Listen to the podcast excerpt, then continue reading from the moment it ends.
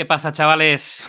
Bienvenidos a un nuevo Light Mental con lo mejor de cada casa, como siempre. Miki. ¿Qué tal, Dave? ¿Cómo estás? Muy bien. Y señor Recuenco.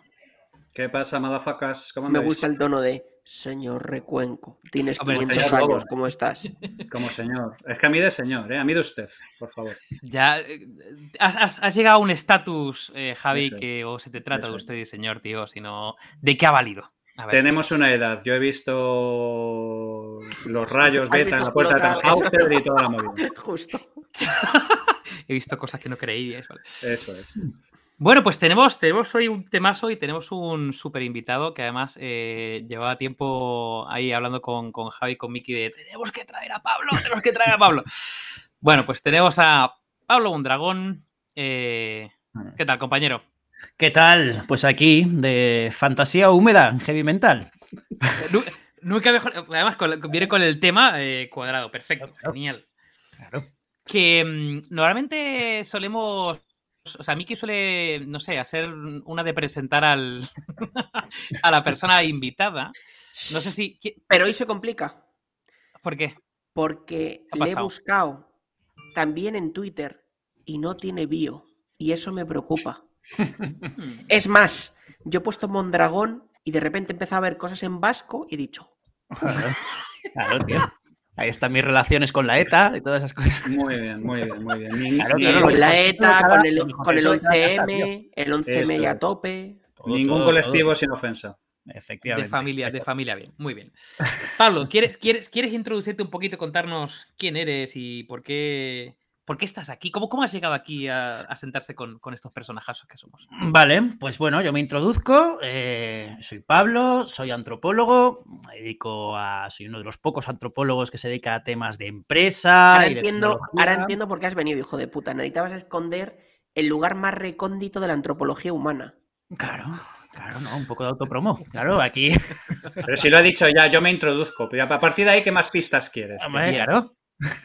Y luego, pues también, ya que estoy con autopromo, estoy fundando, estoy desarrollando una escuela llamada Humanix, que básicamente lo que busca es. eh, Espera, para humanos, déjame adivinar, para humanos. de- no, no, no. de- tiene todo que ver con el porno, tío. La Ah, X menos final tiene que ver con eso. Menos Claro, mal. Es para no humanos pienses- porno. No, no, no pienses que va por. el- No, no. No tiene nada que ver con humanos. No, fuera. Humanix Eh. o Humanix, pero sin H y con Y terminado en X. Eso Ahí son está. cosas de, de dominios no disponibles, tío. De dominios no disponibles. hay que adaptarse a lo que hay. O sea, tetasgrandes.com ya estaba pillado, me imagino, ¿no? ¿Cuál? Tetasgrandes.com. Ese estaba ya pillado, pero bueno, yo lo intento redireccionar, ¿eh? O sea, es decir, yo todo ese tipo de dominios intento que redireccionen a Humanix porque, porque ahí es donde está la chicha, tío. Muy bien. Ahí es donde está la chicha. Y nada, y entonces, pues eso, una escuela de humanidades aplicadas, humanidades digitales, que las llaman hoy en día, y bueno, y la verdad es que tengo el honor, el enorme honor de tener a David entre los alumnos de Humanix. Correcto, correcto. O sea, que, que ya, ya Es- la- e- está fundada la, la escuela, tiene lanzado el curso. Tengo que decir que, eh, vamos, no, no- no lo he cursado entero, pero me, me- me gusta mucho el planteamiento. O sea, de hecho, yo entré, empecé a cacharrear y tal, y dije, "Va, esto, esto me lo tengo que tomar con calma, porque evidentemente tiene un nivel de contenido importante. Y a mí lo que me ha parecido más interesante es la vinculación, que, que, claro, no, no había visto por ningún lado, ni siquiera el término de business anthropology, ¿no? de, de- de antropología aplicada a la empresa, y me pareció súper, súper interesante y muy innovador. De ahí empezamos a, Pablo y yo, a, a engancharnos. Eh, creo que la, la primera vez que nos vimos fue con cervezas, la segunda también. Eh, hoy no también. Entonces, hay una vinculación ya directa entre, entre Pablo y, y cerveza. Sí, sí, tenemos ahí un cordón umbilical un poco, un poco alcoholizado, sí. Pero una pregunta, Pablo. Ujú.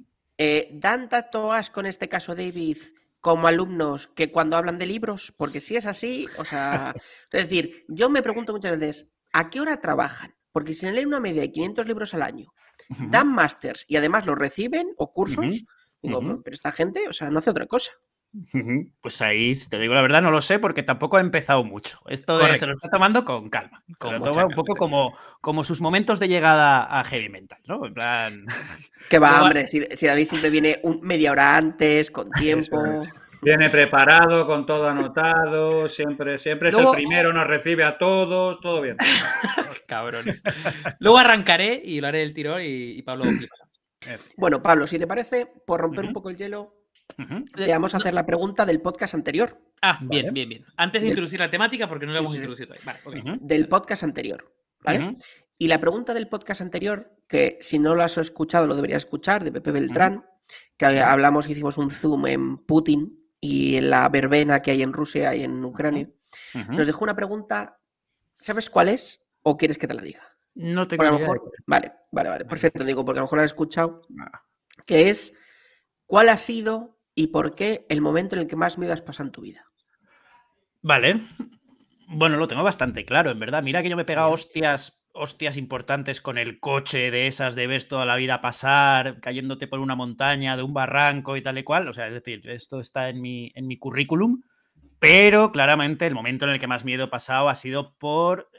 En 2001, de hecho, febrero de 2001, por el puto coronavirus, por el puto COVID, que se lo diagnosticaron a mi padre, que estaba de puta madre, de repente le bajó, eh, tenía un oxímetro, pidió el coronavirus, estaba de puta madre, eh, se puso el oxímetro, le bajó un montón el oxígeno en sangre, lo llevaron al hospital y esa misma noche nos llamaron y nos dijeron que la palmaba. Que 50-50, básicamente. O sea, fue en plan, ¡pum! Y ahí, pues, eh, pues la verdad es que evidentemente fue un poco una locura, porque no te lo esperas.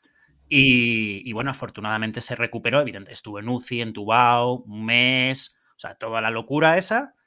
Y, y bueno, eh, estuvimos pues unas semanitas no sabiendo si iba a vivir o a morir. Finalmente vivió, pero a mí sinceramente el miedo, el susto se me quedó, tío, pues al menos siete meses, ¿eh? O sea, es decir, y además es que estaba empezando yo con, estaba con Humanix, había que cambiar la plataforma, ta, ta, ta, o sea, es decir, el mundo no para, aunque pase eso. Y la verdad es que tomé unas decisiones de mierda durante esa época, porque claro, estabas acojonado, estabas tal, y, y ese fue el momento de máximo miedo de mi vida, sin ninguna duda, vamos. Así que lo tío. Pero bueno, oye, el final es bueno, ¿sabes lo que te quiero decir? Al final salió todo bien. Sigo teniendo padre, cosa que agradezco, toco madera, Bien, bien. Im- Importante. ya está. Así que, bueno, tío.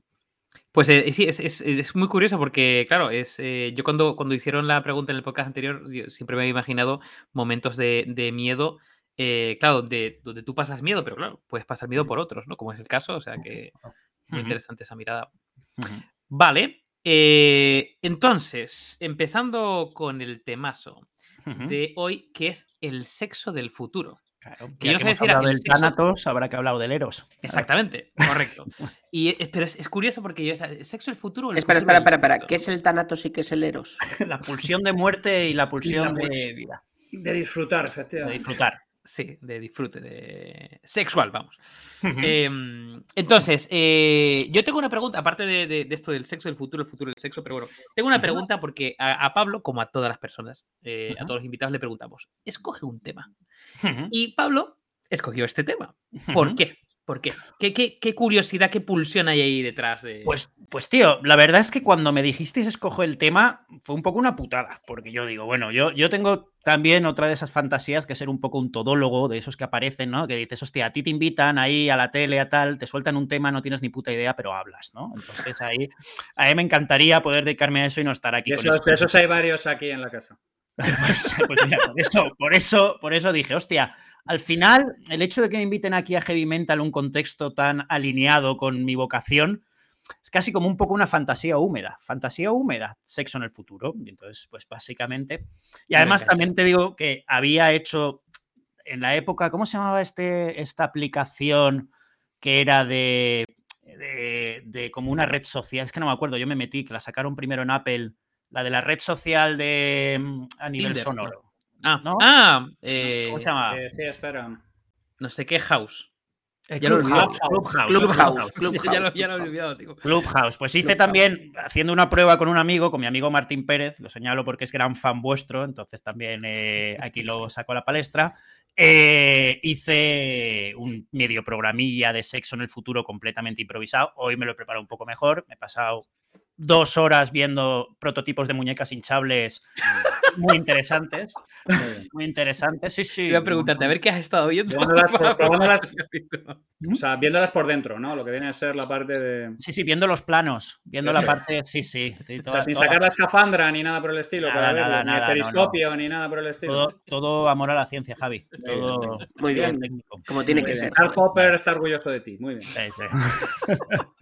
Así que bueno, pues ya está. Pues ese, ese fue un poco el planteamiento. Dije, bueno, pues eh, me dijisteis una cosa de la que no hables habitualmente. Y dije, hostia, ¿de qué no hablo habitualmente? Voy a hablar de antropología, voy a hablar de humanidades, voy a hablar de algo que le interesa a todo el mundo. ¿Cómo va a ser follar en el futuro? Bueno, me parece. muy Bueno, a ver, de par- partimos de la base que Javi, David y yo estamos ya casados, entonces por- de la parte teórica a lo mejor, de la práctica no tanto, pero bueno, está bien que, que sea un tema Bueno, interesante. Miki, hay, hay múltiples fórmulas también, ¿eh? Empieza a haber como fórmulas. eh, Define fórmulas. de- bueno, relación abierta, poliamor, eh, no sé. Esta casa. con robots, puedes montarte un trío con un robot. claro. Molaría que dijera David, pero me lo han contado. Me lo han contado. Un amigo, un amigo me contó.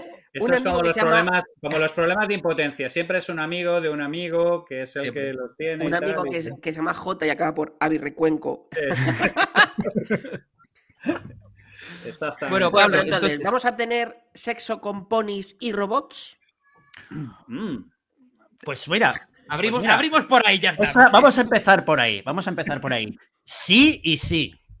¿Vale? Bueno. Porque No, no, no, pero yo digo juntos. juntos también, al cuadrado. Totalmente. Sexo con ponis, yo creo que abre un poco el tema del sexo metaversal. Y el tema de que al final dices, bueno, pues el sexo. Esto lo estaba también pensando y digo, claro, mm, toda esta historia de la heterosexualidad, la homosexualidad, los planteamientos más de género, ¿no? Más tradicionales, tal. Claro, esto con el metaverso, en el momento en el que tú tienes un avatar, esto se va a tomar por culo.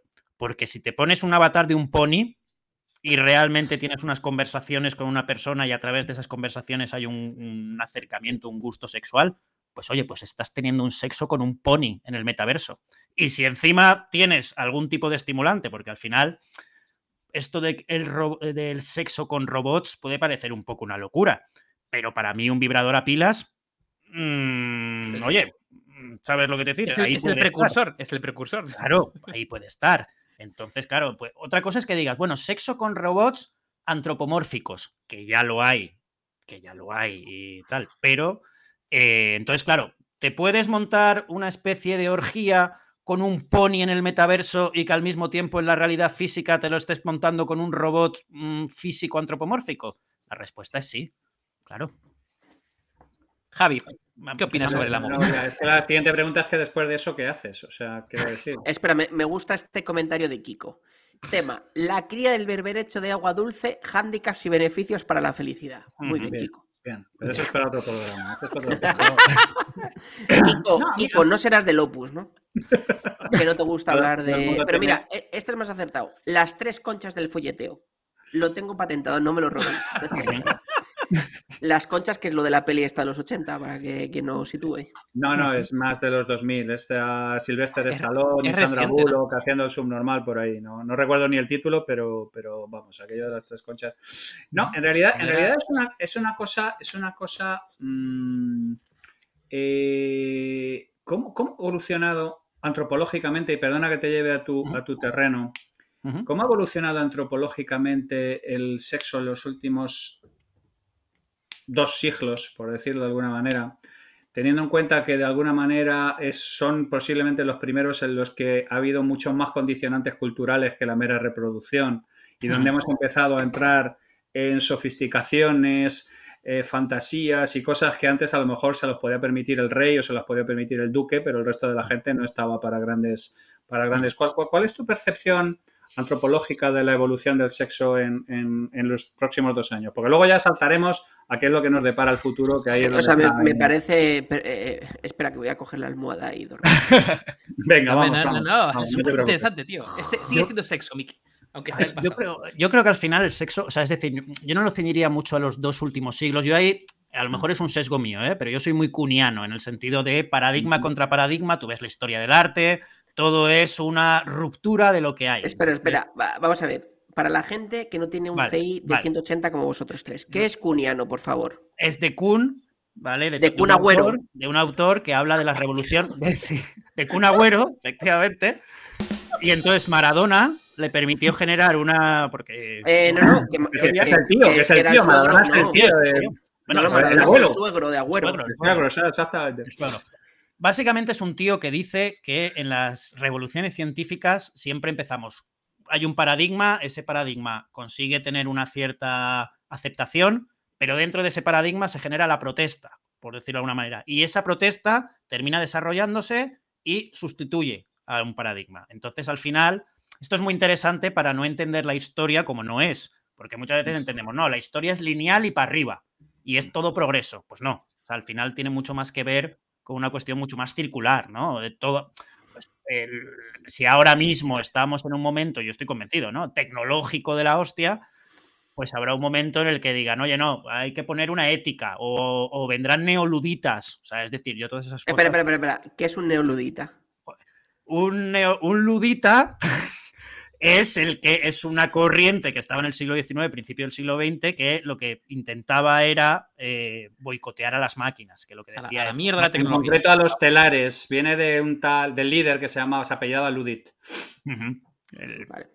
Entonces, bueno, en fin, nada. eh, Un neoludita o sea, que sería está alguien que, planea que habléis- volver como los Amish, cosas por el estilo. O sea, que está bien que, habléis así, pero yo cuando escu- reescucho luego el podcast me quiero enterar de qué habíamos hablado. Bien, me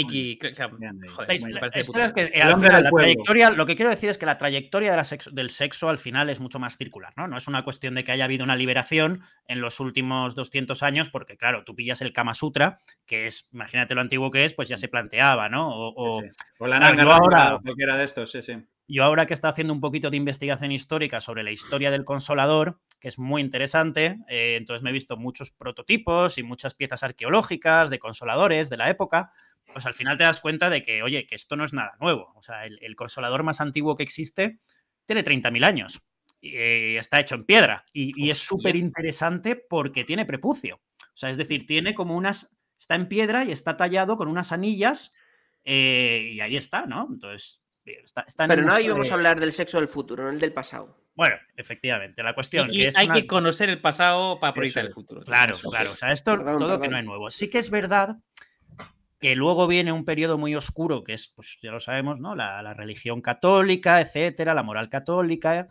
Y luego, pues sí que es verdad que a partir, sobre todo, yo creo, de las de ciertas revoluciones feministas, pues entonces hay, hay un intento, ¿no? De sacar a la mujer de ese tipo de sexualidad, de emancipación y todo.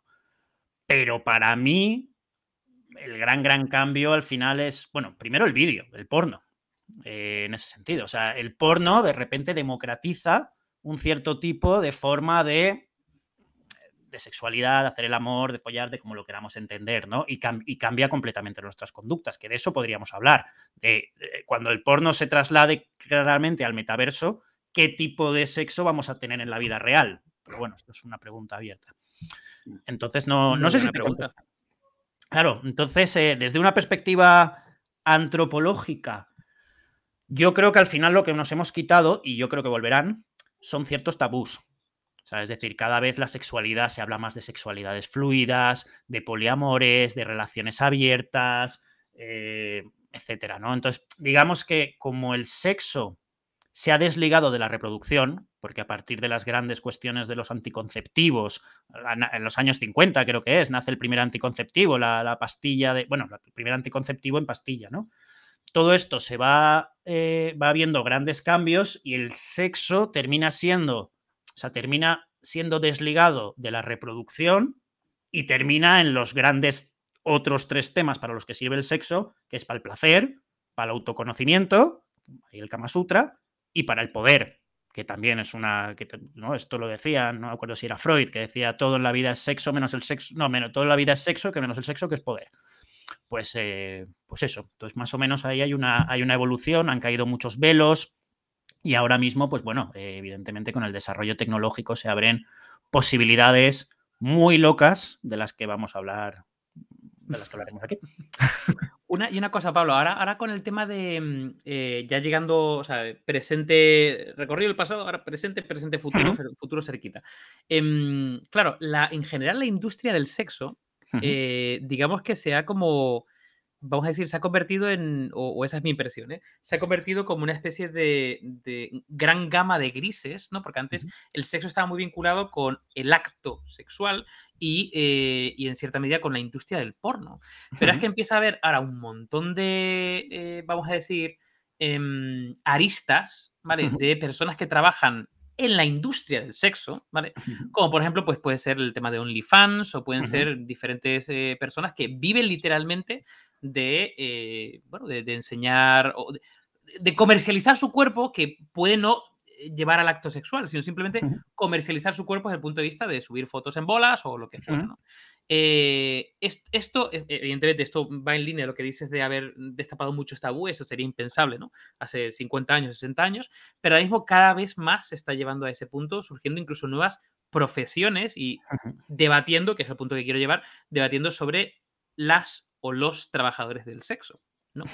Eh, ¿Tú crees que ahora en el futuro, eh, con todo lo que está pasando, el futuro más cercano, se va a regular de alguna forma esto? Porque ahora mismo está en una especie como de mm, debate De legal. Pues sinceramente, David, no tengo ni idea. O sea, en el sentido es que esto va a depender. O sea, todo parece indicar que sí. O sea, es decir, que cada vez más, pues yo creo que habrá una, pues lo que dices, por ejemplo, el fenómeno OnlyFans. A mí me parece muy bien. O sea, es decir, al final una persona decide, pues nosotros decidimos juntarnos aquí cuatro, hacer el idiota, eh, ¿sabes? Hablando de este tipo de historias, pues otra persona decide desnudarse también, es de- también ahí está el planteamiento, ¿no? De decir, oye, pues te gustaría que lo hiciese tu hija o te gustaría que lo hiciese eh, tu novia. Pues ahí puedes decir, oye, me parece genial, pero no me gustaría que lo hiciese mi novia, ¿sabes? Claro. Pero me parece genial que la gente lo pueda hacer, por ejemplo. Entonces, por es- en esa línea, todo parece indicar que sí, que, que puede haber, terminar habiendo una despenalización de la prostitución, incluso las prostitutas pueden llegar a ser autónomas y tener que pagar su parte de cuota de autónomas y su IRPF y todo ese tipo de cosas, puede llegar a pasar. Pero por otro lado, también es verdad que hay un, un feminismo, un cierto tipo de feminismo que esto eh, lo, lo condena. Y, y yo entiendo perfectamente los argumentos, ¿eh? por, por lo que digo. Yo no, a mí no me haría gracia que si tuviese una hija fuese prostituta.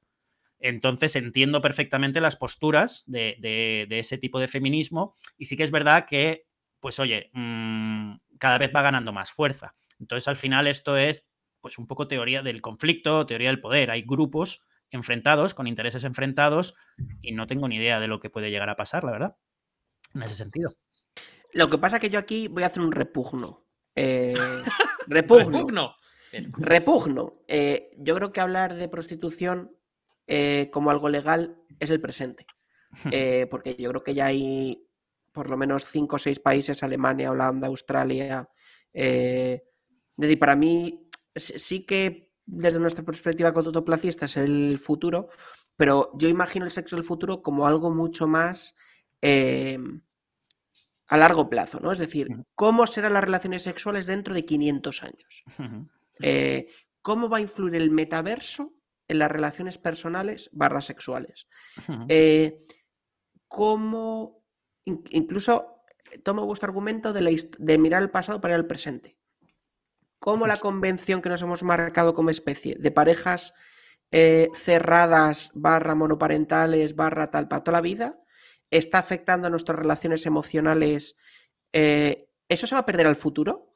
¿O al contrario, cada vez seremos una sociedad más arraigada en esa costumbre o por el contrario las relaciones abiertas serán, bueno, abiertas o de otro tipo, ¿no? Porque al final tipos de relaciones hay swinger, relación abierta, eh, dominación, o sea, hay como 8, 10, 12, ti- es como las Bueno. letras de LGTBI, ¿no? Que yo ya no sé por qué letra voy.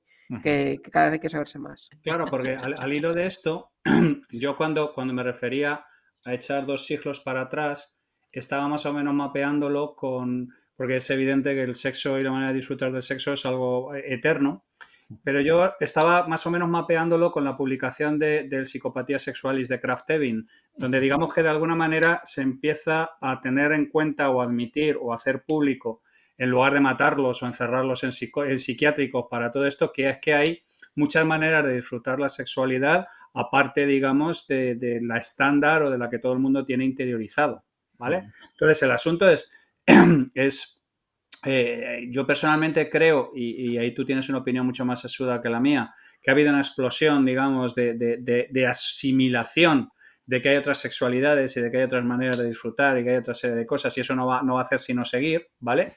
Y en el fondo lo que nos ofrece el futuro es más de, más de ello. Porque yo, he oído a la gente decir, oye, ¿cómo será el sexo en el metaverso? Digo, tío, pues has estado debajo de un agujero los últimos 10 años o 20 años, porque, porque orgías en 40 juegos de todo tipo, movidas en un montón de sitios, hasta en sitios tan pretendidamente inocentes como World of Warcraft, había movidas y mambo en los bajos de la catedral. O sea, quiero decir que es como, como pensar que la gente... Em, es que en cuanto viene algo, una de las primeras cosas que les sale automáticamente es cómo me la puedo poner dura con, con esto. Mira, es más, os, voy a tirar otra, otra bola curva. Sí. ¿Cómo va a influir la caída de natalidad a las relaciones sexuales? Porque, porque si de verdad la natalidad o, la eficiencia de la, de la de engendrar, llamémoslo así, ¿vale? Decae al ritmo que sigue, ¿cómo va a afectar eso? Es decir, porque al final nosotros todos hay una parte de placer, por supuesto, pero también un fin. Eh, entonces, ¿cómo va a afectar en el futuro la caída de la natalidad a la situación de las relaciones sexuales? Seguro que va a afectar, yo estoy convencido. Venga, Pablo, dale y luego le digo. Pero eso, pero eso asumiendo que la, que la natalidad esté ligada al cuerpo de la mujer. Cosa que yo pongo en duda. O sea, es decir, ahora Bueno, ahora que sepas que va a venir una horda de 500 eh, mujeres feministas que te van a llamar heteropatriarcado y te van a decir que eres. Hay, hay muchas feministas, hay muchas feministas ya de, yo no sé si la cuarta ola, quinta ola o de la ola que va a venir, no tengo ni idea, pero hay muchas feministas que están a favor de eso. De hecho, de alguna forma, no sé si. Verónica, aumento proporcional de pajas. Muy bien, Verónica. Verónica es mi pareja. Ah, bien, bien, Pues Verónica lo tiene claro. Pablo, no, no, vale, para nada, ya está, para adelante. Pero fíjate, yo no sé si era Donna Haraway o una de estas, ¿no? Que decía que al final, el, de alguna forma, el, extraer o, el, de alguna forma independizar la, eh, función reproductora de las mujeres hará que las mujeres más libres, ¿no? Claro. Es que, es que, al final es, es que, o sea, yo no lo veo una cosa especialmente patriarcal, o sea, lo veo una, una, cuestión de que al final el avance de la ciencia es el que es y la que quiera seguir gestando eh, de forma natural, pues, pues vale, y las que no lo, o sea, esto al final, Huxley hablaba de esto en un mundo feliz, ¿no? En el cual había un momento en el cual la mujer que paría de forma natural era una salvaje. Eh, bueno, eso puede pasar, o sea, no, no, no creo que llegue a ese punto, pero pero vamos asumiendo. Yo creo que la natalidad al final habrá alternativas, o sea, es decir, se podrá controlar desde otras formas, habrá hornos de bebés, como, yo qué sé, como en Matrix, por ejemplo, que ya no nacemos, se nos cultiva. Qué, mal, suena, ¿no? Lo de hornos de bebés. Ya, pero bueno, una imagen yo creo que muy gráfica. y luego, pues evidentemente, eh, el tema de la sexualidad yo creo que se quedará muy metido en el mundo de la, del placer y ahí sí que es verdad que, bueno, o sea, es que, por ejemplo, en el metaverso, es que en el, metaverso eliminas el componente físico del sexo. Es que es, que es la movida, o sea, em, claro, ya no, ya no importa. Cosa que yo, por eso veo con cierta esperanza el sexo del futuro en el sentido de que hay mucha gente que va a salir muy beneficiada. Si tú eres una persona fea de cojones y no te comes un rosco, pues es que en el metaverso, a través de un traje áptico, por ejemplo, puedes tener un avatar súper sexy o, no, o ni siquiera, puedes tener un caballo, como hablamos al principio, y gustarle a alguien, oye, y, resulta que, que, que, te, acaba de solucionar la vida.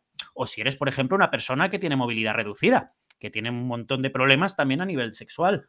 Entonces, Claro, todo esto puede parecer una locura, esto de tener sexo en el metaverso, trajes ápticos, yo creo que mm. conecta mucho con el transhumanismo, pero, pero ostras, es que va a haber mucha gente muy beneficiada. Sí, sí, pero es que yendo, yendo más, allá, más allá de Fausilin y más allá de lo que es la parte del transhumanismo, yendo a todo este tipo de cosas, es que una particularidad del metaverso es que tiene que ver con, puro escapismo.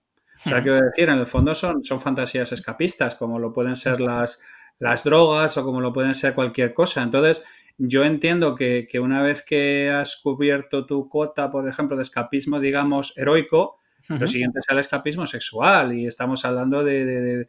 es que es, es, es, un, una, hay una serie de implicaciones absolutamente brutales donde no solamente está el puro sexo, digamos, sino que es la posibilidad, digamos, de trascender al tipo de relación que tengas o a la soledad o, a lo muy puto que se ha puesto todo para, digamos, mantener relaciones incluso en el sentido clásico, ¿vale? O sea, yo me he estado leyendo de las cosas que tenía sobre el sexo futuro y está el, libro de Future Sex de, de Emily Witt y la tía está en San Francisco y te cuenta una serie de movidas bastante descorazonadoras si lo leen nuestras madres, ¿sabes lo que te quiero decir? Tiene problemas para encontrar gente, se va por ahí de bares, entra en el mundo del poliamor, o sea, digamos que de alguna manera hay, es, es, muy complicado ese escenario clásico que nosotros entendemos de chico encuentra chica y todo ese tipo de cosas. Entonces, yo personalmente creo que lo que se abre es un abanico de opciones absolutamente brutal que lo que no entiendo es por qué la gente no comprende que son tan legítimas como, como una más estándar o como una, digamos, más, más clásica.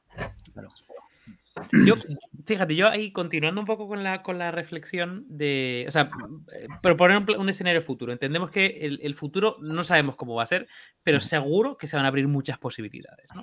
En el sentido de, pues yo qué sé, el metaverso por un lado, dispositivos eh, hápticos donde eliminas ese componente a lo mejor físico con otra persona, pero físico sí contigo mismo, porque al final pues tienes diferentes elementos que sientes ese, placer físico, ¿no? Eh, robots, androides, bueno, diferentes opciones.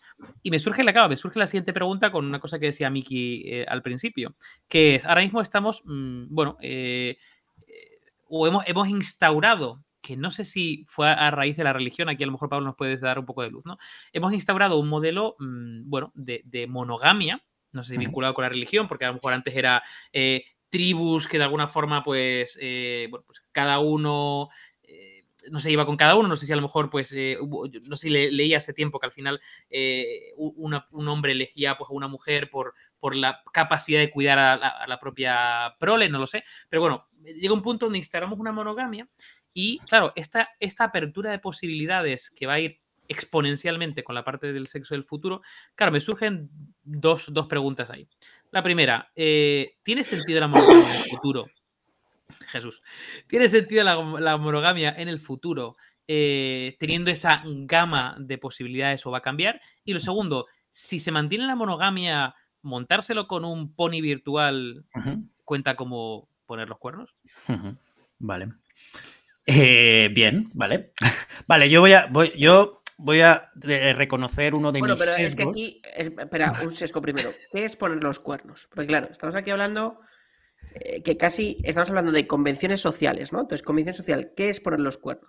Porque a lo mejor para mí poner los cuernos es eh, que mi mujer mire con ojitos embelesada a, a, un machote y a lo mejor para, yo qué sé, para la chica de, de Pablo es eh, solo si Pablo se lía y se da 20 besos con una tía, ¿no? No, se me lo estoy inventando, ¿no? Eh, eso también es una convención, ¿no? De pareja social, ¿no? Totalmente. Claro, es que al final tiene que ver con, los pactos. O sea, es decir, esto al final es un, por decirlo de alguna manera, es puro liberalismo, ¿no? O sea, es, es, un libre pacto entre dos personas a priori libres que determinan cómo es su, su pareja. Lo que pasa es que antes eso no existía porque había una enorme presión social que incluso limitaba ese tipo de cosas. Ahora esa presión social, con la pérdida de poder de la iglesia, de la institución de la iglesia y todo este tipo de cosas, pues, y, bueno, ¿no? Al final la muerte de Dios, todo este tipo de cosas, pues al final esto ha caído. Para mí, respondiendo a David, el tema es que yo tengo amigos que me hablan mucho, no, por la poligamia, la monigamia. Yo tengo que reconocer un sesgo. Yo, para mí, poligamia y monogamia son estructuras económicas y de parentesco. No tiene nada que ver con si te acuestas con una persona o con otra. O sea, me explico. La monogamia tenía un sentido muy claro que era la transmisión del patrimonio. Tú, una mujer, eh, una mujer es la que se... O sea, es decir, si una mujer tiene un hijo, se sabe perfectamente que el hijo es de la mujer, pero no se sabe si es del padre. El padre puede ser cualquiera. De hecho, hay tribus en el mundo que, que, el padre biológico no es el padre cultural. En su momento no se sabía, ahora es bastante Claro, que ahora, No, ahora hay sigue siendo un 10%, 15%, no sé los porcentajes exactos, pero era por ahí, de, hijos que no son del padre legítimo. Claro, y nadie Entre puede decir que no, que no sean de la madre.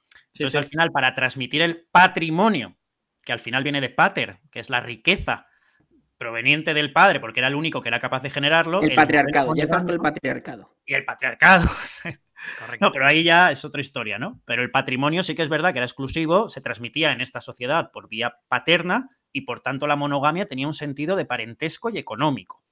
Entonces esto no va, esto lo digo porque hay mucha gente que dice, eh, tal, pues no sé qué, yo, yo quiero ser polígamo. Ah, bueno, pues si eres polígamo significa que sostienes a nivel de parentesco y de economía, no, no es que te folles a quien veas, ¿no? O sea, es que esto... Pero, pero el polígamo, ¿no es el sitio donde está el Leroy Merlin y el Carrefour, el polígamo? Sí, sí, donde están también los... Que es, que es primo del polígono, que es el de El cinco del lados, el de seis lados. Es ¿no? el, es el primo feo. El primo. Entonces, eh... joder, tío, Miki, me has dejado todo loco. Le has perdido el hilo, tío. Tómate Le la has pastilla, Le he Mike. dejado picuete. déjale en paz. Has dejado todo hilo. Entonces, eso. eh, ¿Cuál era la pregunta? Es que ya no me ha, me ha hecho- me ha dejado loquísimo. Con el polígono, macho. No, tú estabas comentando que la la poligamia- poligamia, o la monogamia son estructuras sociales. estoy completamente son- de acuerdo. Y la poligamia es una opción de que en realidad, pues lo que tú mantienes es un montón de. de- de hay una especie, eso es, hay una especie como de, de colectivo ahí. claro. Eh, no, no, yo, yo ahí estoy completamente, yo ahí estoy completamente de, de acuerdo. Y tú has dicho un tema en el que yo estoy absolutamente de acuerdo, que es que en realidad es un deal, en realidad es un acuerdo, es un agreement y cada uno puede hacer el deal y firmar el deal que le salga de las mismísimas pelotas. Es que no es un, no es un, no es un, no es un problema. Claro. Pero tú estás notando de alguna manera que hay mayor tendencia hacia que la gente ocupe escenarios eh, más desligados, por decir de alguna manera, de la clásica estructura familiar. Porque, claro, muchas de las narrativas que vienen con esto es que, bueno, pues es que la estructura familiar se, se deshace, es que nos eh, estamos cayendo como, como. estamos cayendo en una especie de degeneración, entramos en la decadencia del imperio. es- O sea, es una especie como de narrativa que yo personalmente no termino de, de- de ver tan, tan, tan clara, sino que creo que se han abierto un montón de opciones que pienso que la mayor parte de ellas son perfectamente válidas sin ningún tipo de problemas y que mientras eh, sea de mutuo acuerdo y no haya presiones, pues anything goes. Mira, os traigo, os traigo algunos comentarios, ¿vale? Martín Pérez nos deja un comentario que dice: "Ah. Os abro unos temas interesantes. Sexo con inteligencia artificial, es decir, humanos con inteligencia artificial. Adaptación hedónica de los orgasmos a causa de las tech. Bueno, Martín, aquí te voy a regalar un diccionario para hablar también decente a nivel normal. Y el aumento de la bisexualidad.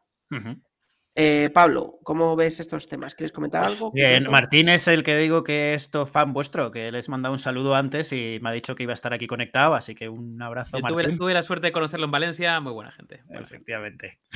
Otro ver, consejo de más de sexo- 160. Sex- Sexo con IA, venga. Sexo con IA, pues al final es que es, es que es un poco, es que estoy completamente de acuerdo con Javi. O sea, es decir, que va a haber IAs capaces de hiperpersonalizar. Si ya, si aceptas las cookies de una página porno, ya medio hiperpersonalizan los vídeos que te muestran en cabecera, pues Pero, ¿qué, imagínate. pero qué cojones, Pablo. Si ya existe el Satisfyer y ya es una mujer disfrutando con algo con un chip, ¿qué más da que sea algo de mano o un hombretón hecho y derecho con pelo en pecho que huele a Bertino Osborne eh, recién montado a caballo, pero es un robot? Claro, pero si tú pudieses coger el, el- el aroma de Bertín Osborne recién metido a caballo y pudieses integrarlo dentro del dispositivo y además el dispositivo supiese que a ti lo que te mola es Bertín Osborne montado a caballo, ahí está. O sea, es decir, yo al final lo pienso y digo, ¿y si aplicas un cierto tipo de machine learning e inteligencia artificial que sea capaz de aprender sobre tus gustos sexuales? Y esto yo lo veo, por ejemplo, a nivel de, sobre todo, ya no tanto un, un consolador, que es para mí el proto robot sexual. O sea, yo lo pienso y digo, robot sexual.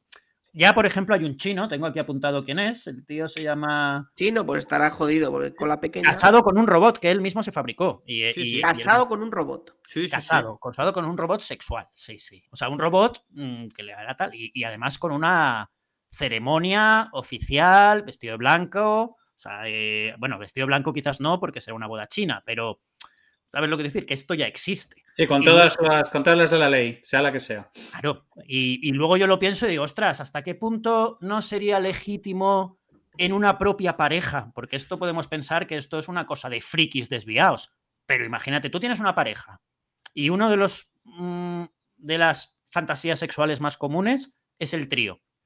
¿Hasta qué punto no puedes integrar un robot sexual para que tú y tu pareja hagas tríos y ese robot sexual entienda, aprenda sobre vuestra sexualidad, que es una cosa. Mira, me, parece. Aquí Kiko nos deja un comentario que me parece de lo más complejo, complejo, pero interesante.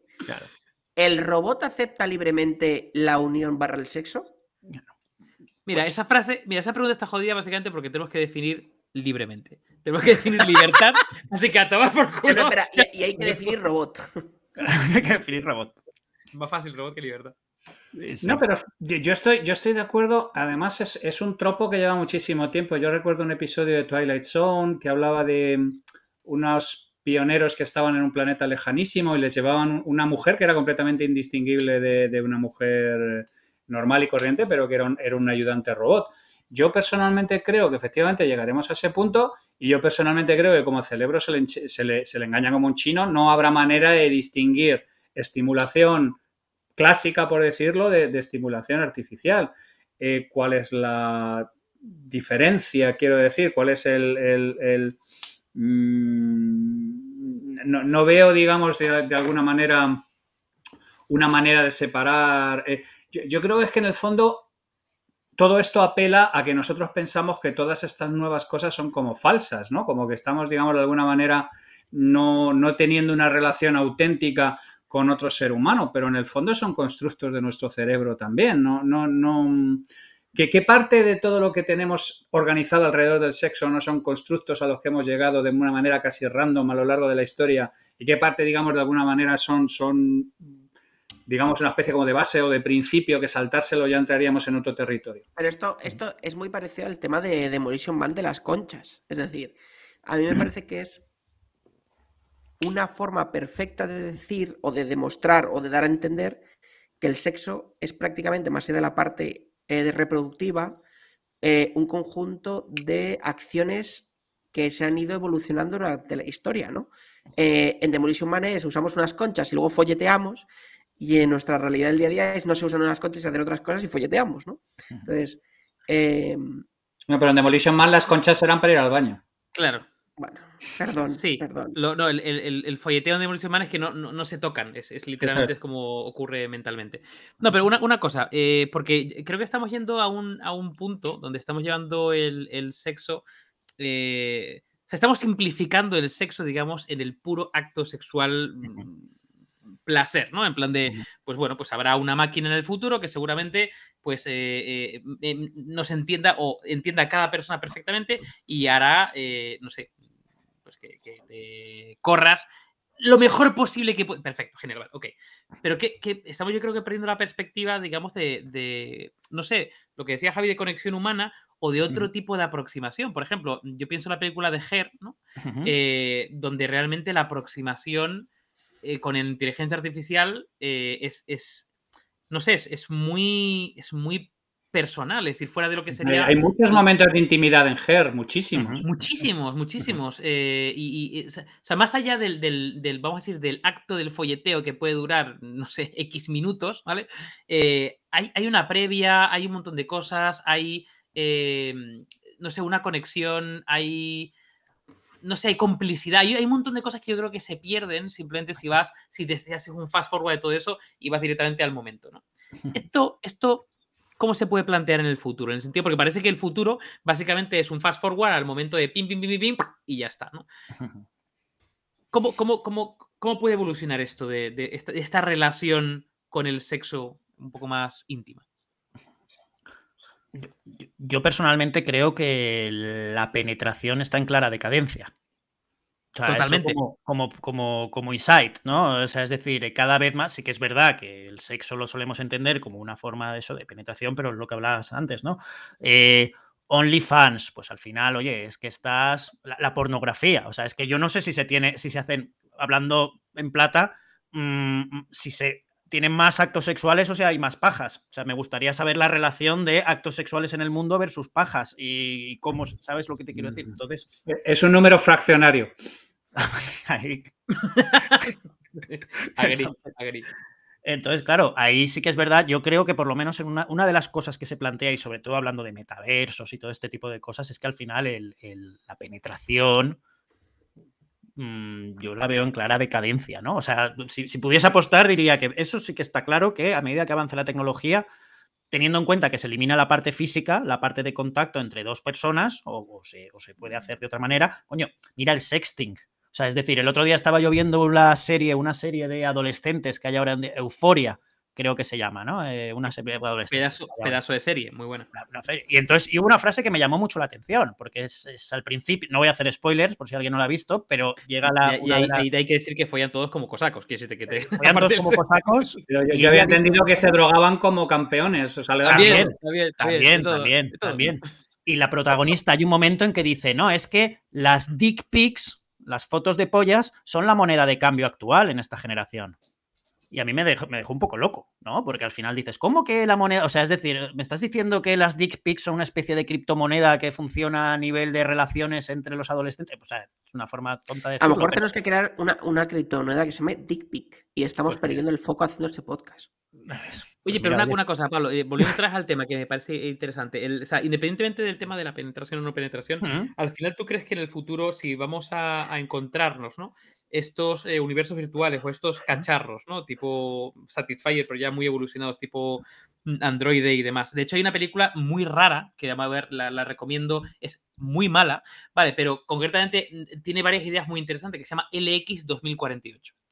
Ahí lo dejo porque tratan el tema del sexo en el futuro muy, muy interesante. El caso es, eh, fuera de lo... O sea, nos, la, la pregunta es, eh, eh, en el futuro estamos yendo a un fast forward muy centrado en el acto, eh, y, pero el acto no tiene, no tiene pinta de ser simplemente penetración, sino yo conmigo mismo o ella consigo misma o lo que sea. Em, ¿Qué va a pasar con toda la parte de conexión inicial, el sexo entendido como algo un poco más, no sé, como holístico, de, de- de- de, no sé, entendimiento de la otra persona, de complicidad, de ¿no? lo- los preámbulos, o sea, digamos como todo ese...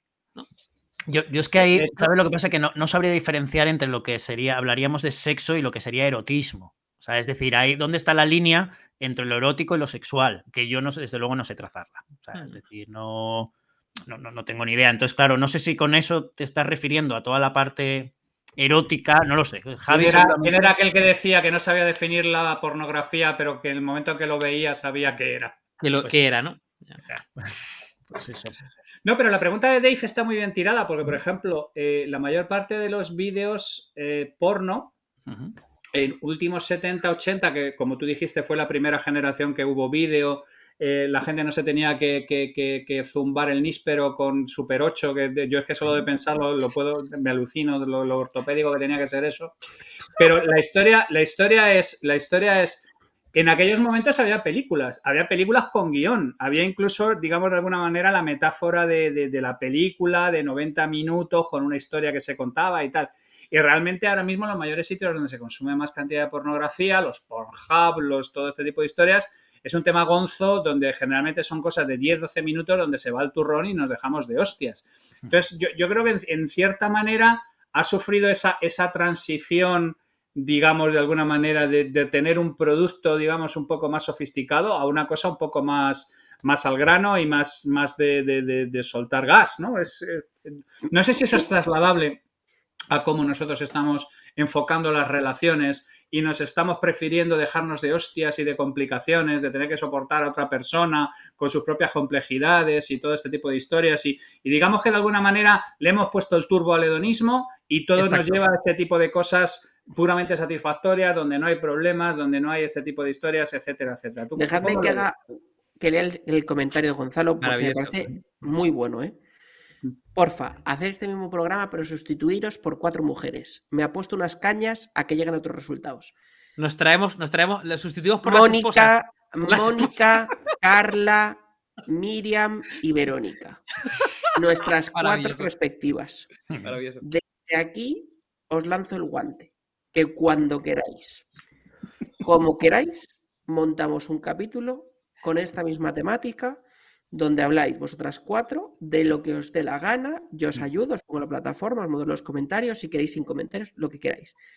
Os dejamos abierta el guante. Como ninguna de las cuatro seguramente nos escuchará, pues nunca van a responder. No, te digo yo que escucha. entonces, entonces em, bueno, y luego, por supuesto, la típica fan de Recuenco, Recuenco, mañana me das clase, Javi, dile algo. Eh, eh, soy un hombre casado, soy una patata casada. bueno, perdón, perdón. Entonces, Pablo, ¿qué has visto, cómo has visto lo que decía Javi?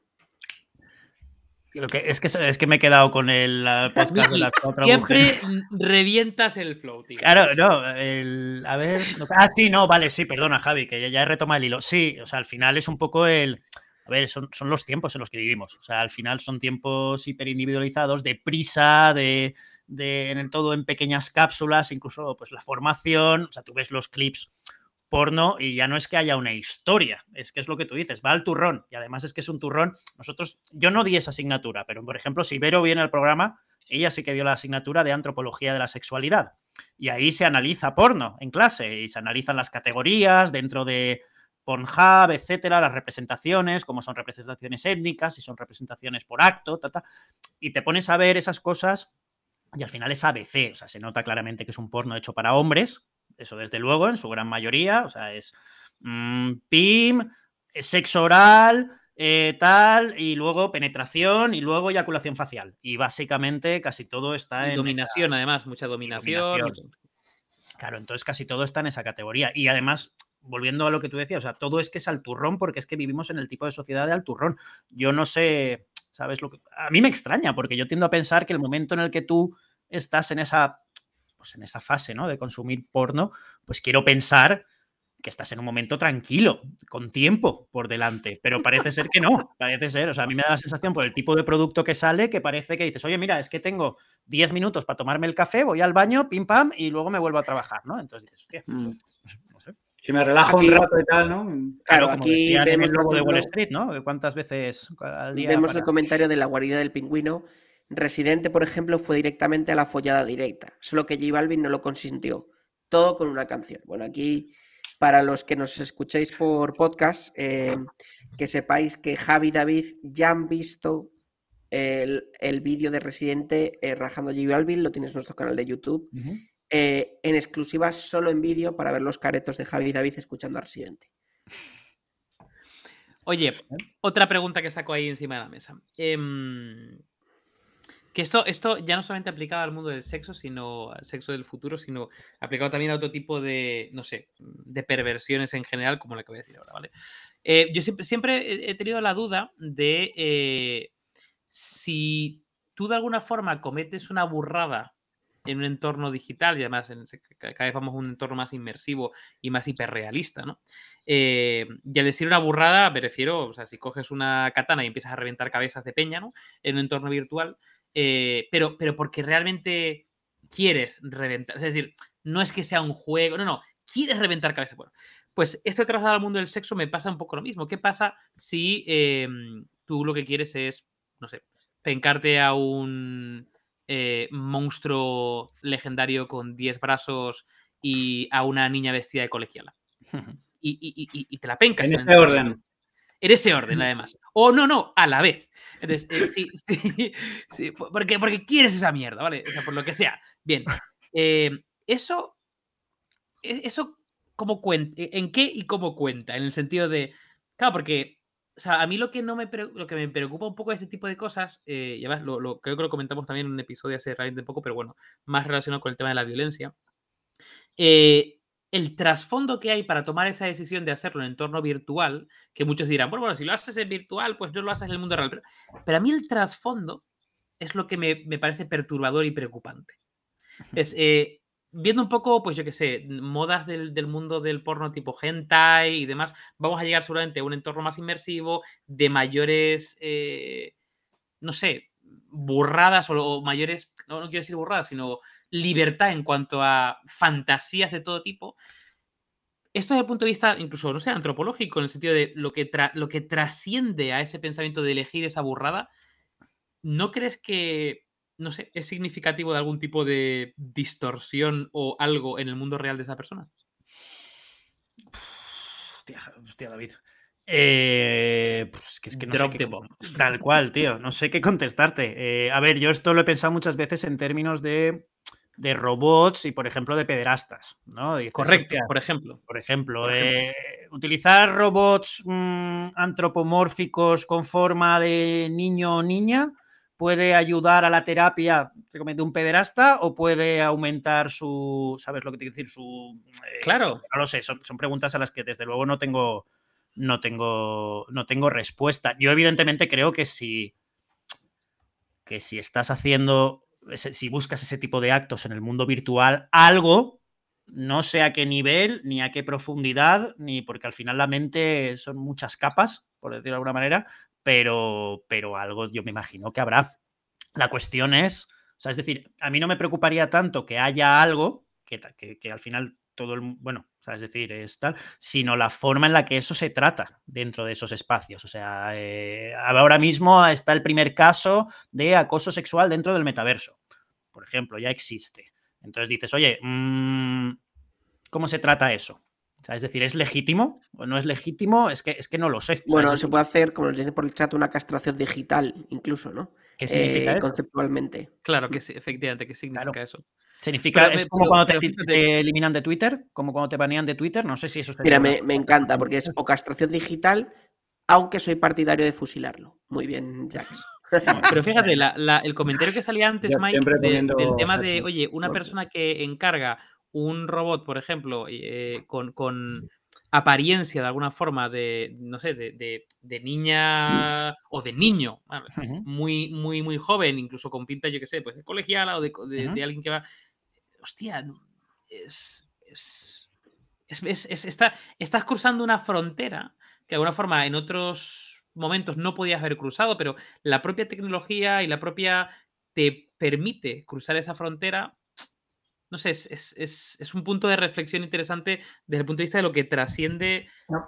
De ¿no? no, pero David, David, esto es interesante. O sea, eh, alguien lo mencionaba por ahí en el chat, que si hay, hay delitos sin víctima. Si, si, si tú de alguna manera, el problema fundamentalmente de toda esta gente, que yo tengo claro que desde el principio de la historia ha habido este tipo de desviaciones, lo que pasa es que los matábamos, los encerrábamos en donde fuera, y, últimamente, a eso me refería con los dos últimos siglos, digamos que de alguna manera estamos empezando a entender que hay gente que hay así. O sea, si esa gente de alguna manera se recluye, porque en el fondo si se haces una castración química o si te encierras en tu casa o algo por el estilo, estamos haciendo algo parecido, estamos diciendo que esa persona no puede dar rienda suelta a sus deseos sexuales porque con esos deseos sexuales hace daño a un tercero, ¿vale? Pero aquí en, en este, terce- en este escenario no tenemos esa diatriba. Claro. ¿Eso ayudaría o no ayudaría? Yo estoy como Pablo, no tengo ni puta idea de si realmente es algo que, que funcionaría o no funcionaría. Pero a mí mi punto es distinto, es, ¿sería algo mm, legítimo? ¿Sería algo ilegítimo? ¿Estamos mirando con ojos de ahora lo que ha ocurrido antes? Si ahora, si estamos siendo cada vez más, o sea, si miramos hace 100 años, algunas de las cosas que ahora mismo tenemos perfectamente interiorizadas eran consideradas lo puto peor y, y- y el, Blasfemia, el- al infierno. blasfemia, sangre, muerte y autos de fe y lo, que, y lo que haga falta. O sea, llegaremos a interiorizar que esta gente pueda hacer legítimas sus fantasías sexuales que en circunstancias normales no lo podríamos hacer porque dañarían a un tercero, que es el auténtico problema con el que estamos hablando. Es que se abre ahí una, una- una- un melón ético que a mí me parece fascinante, porque es que no hay, no hay víctima realmente, es, es una...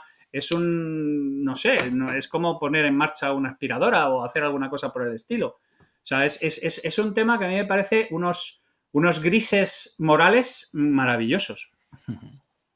Yo estoy totalmente de acuerdo con Javi. O sea, es decir, no me, no me- es que estoy viendo también los comentarios en el chat y digo, hostia, ahí no sé si yo si me voy a mojar, si soy tan valiente o no, porque, hostia, es que claro, estamos hablando de líneas éticas y morales muy, muy, una escala de grises muy compleja, eh, como para decir, oye, a- a- casi ya estamos finalizando, es la hora. No, no, para- pero mira, pero mira esta que es muy buena, ¿eh, Pablo? ¿Qué peso legal tiene un avatar del metaverso para estos menesteres? O sea, esta es muy buena porque marca un poco el contexto, ¿no? Es decir, ¿qué peso legal el metaverso? Bueno, pues al final se acabará legalizando. Igual que antes cualquier gilipollas podía decir podría ya no decir acosar a cualquiera en Twitter y ahora pues te pueden meter en la cárcel si eres... un- Una cosa es una crítica y otra es pues, gente que acosa y que hace el gilipollas, ¿no? Eh, pues yo creo que puede llegar a pasar lo mismo, ¿no?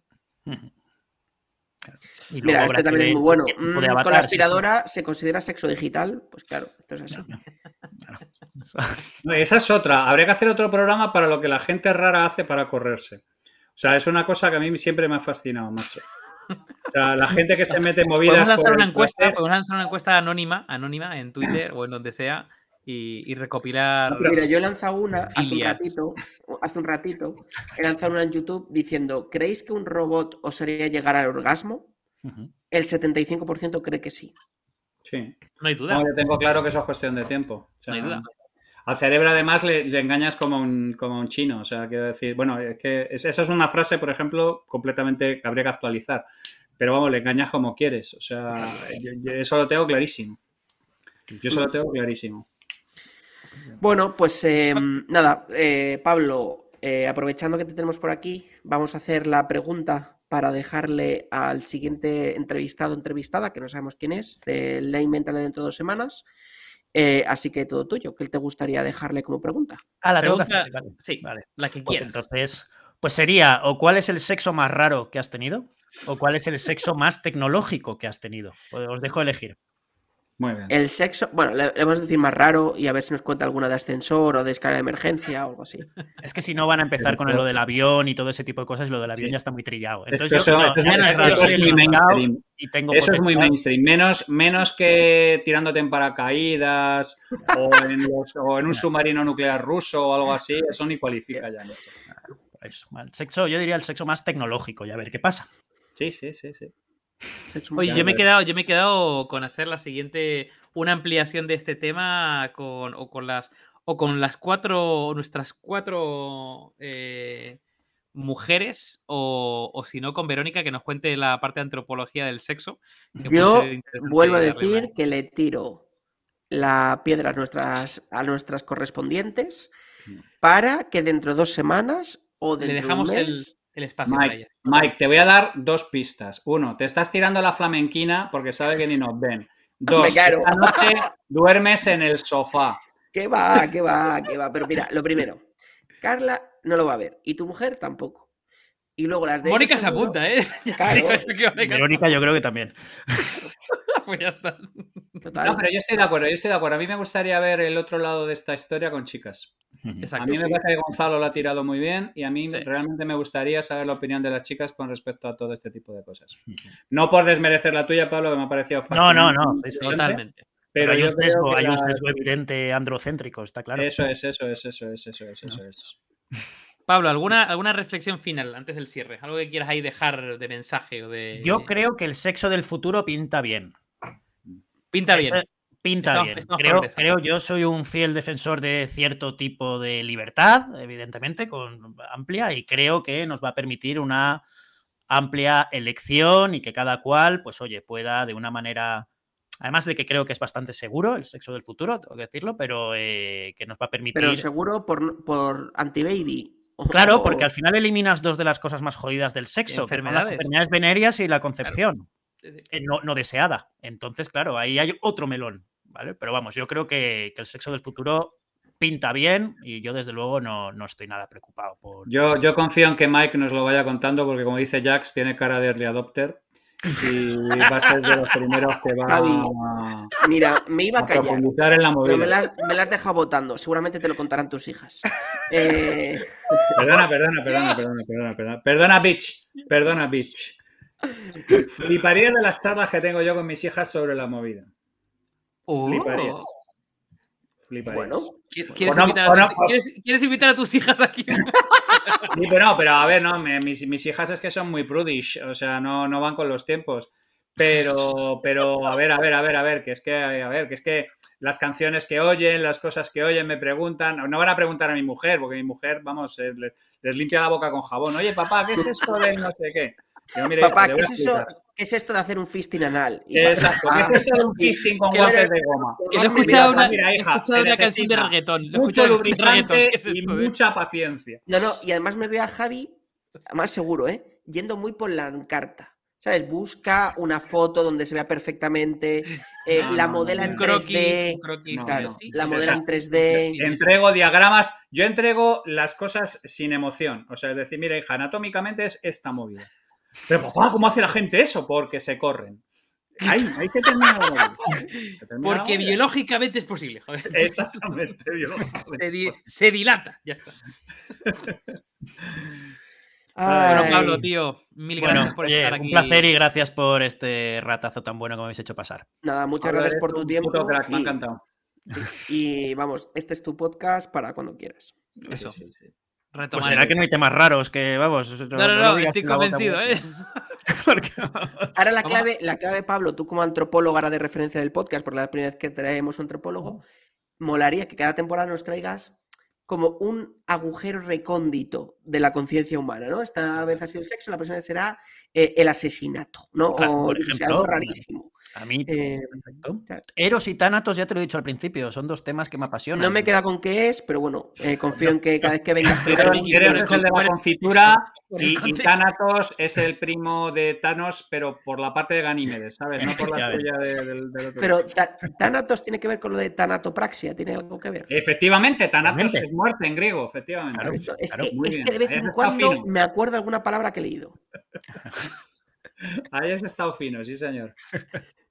Bueno, chavales, un placer como bueno, siempre. Pues nada, descansad. Salud y ciencia. Gracias, chao, chao. Sexto también, sexto también. ¿eh? Chao. chao.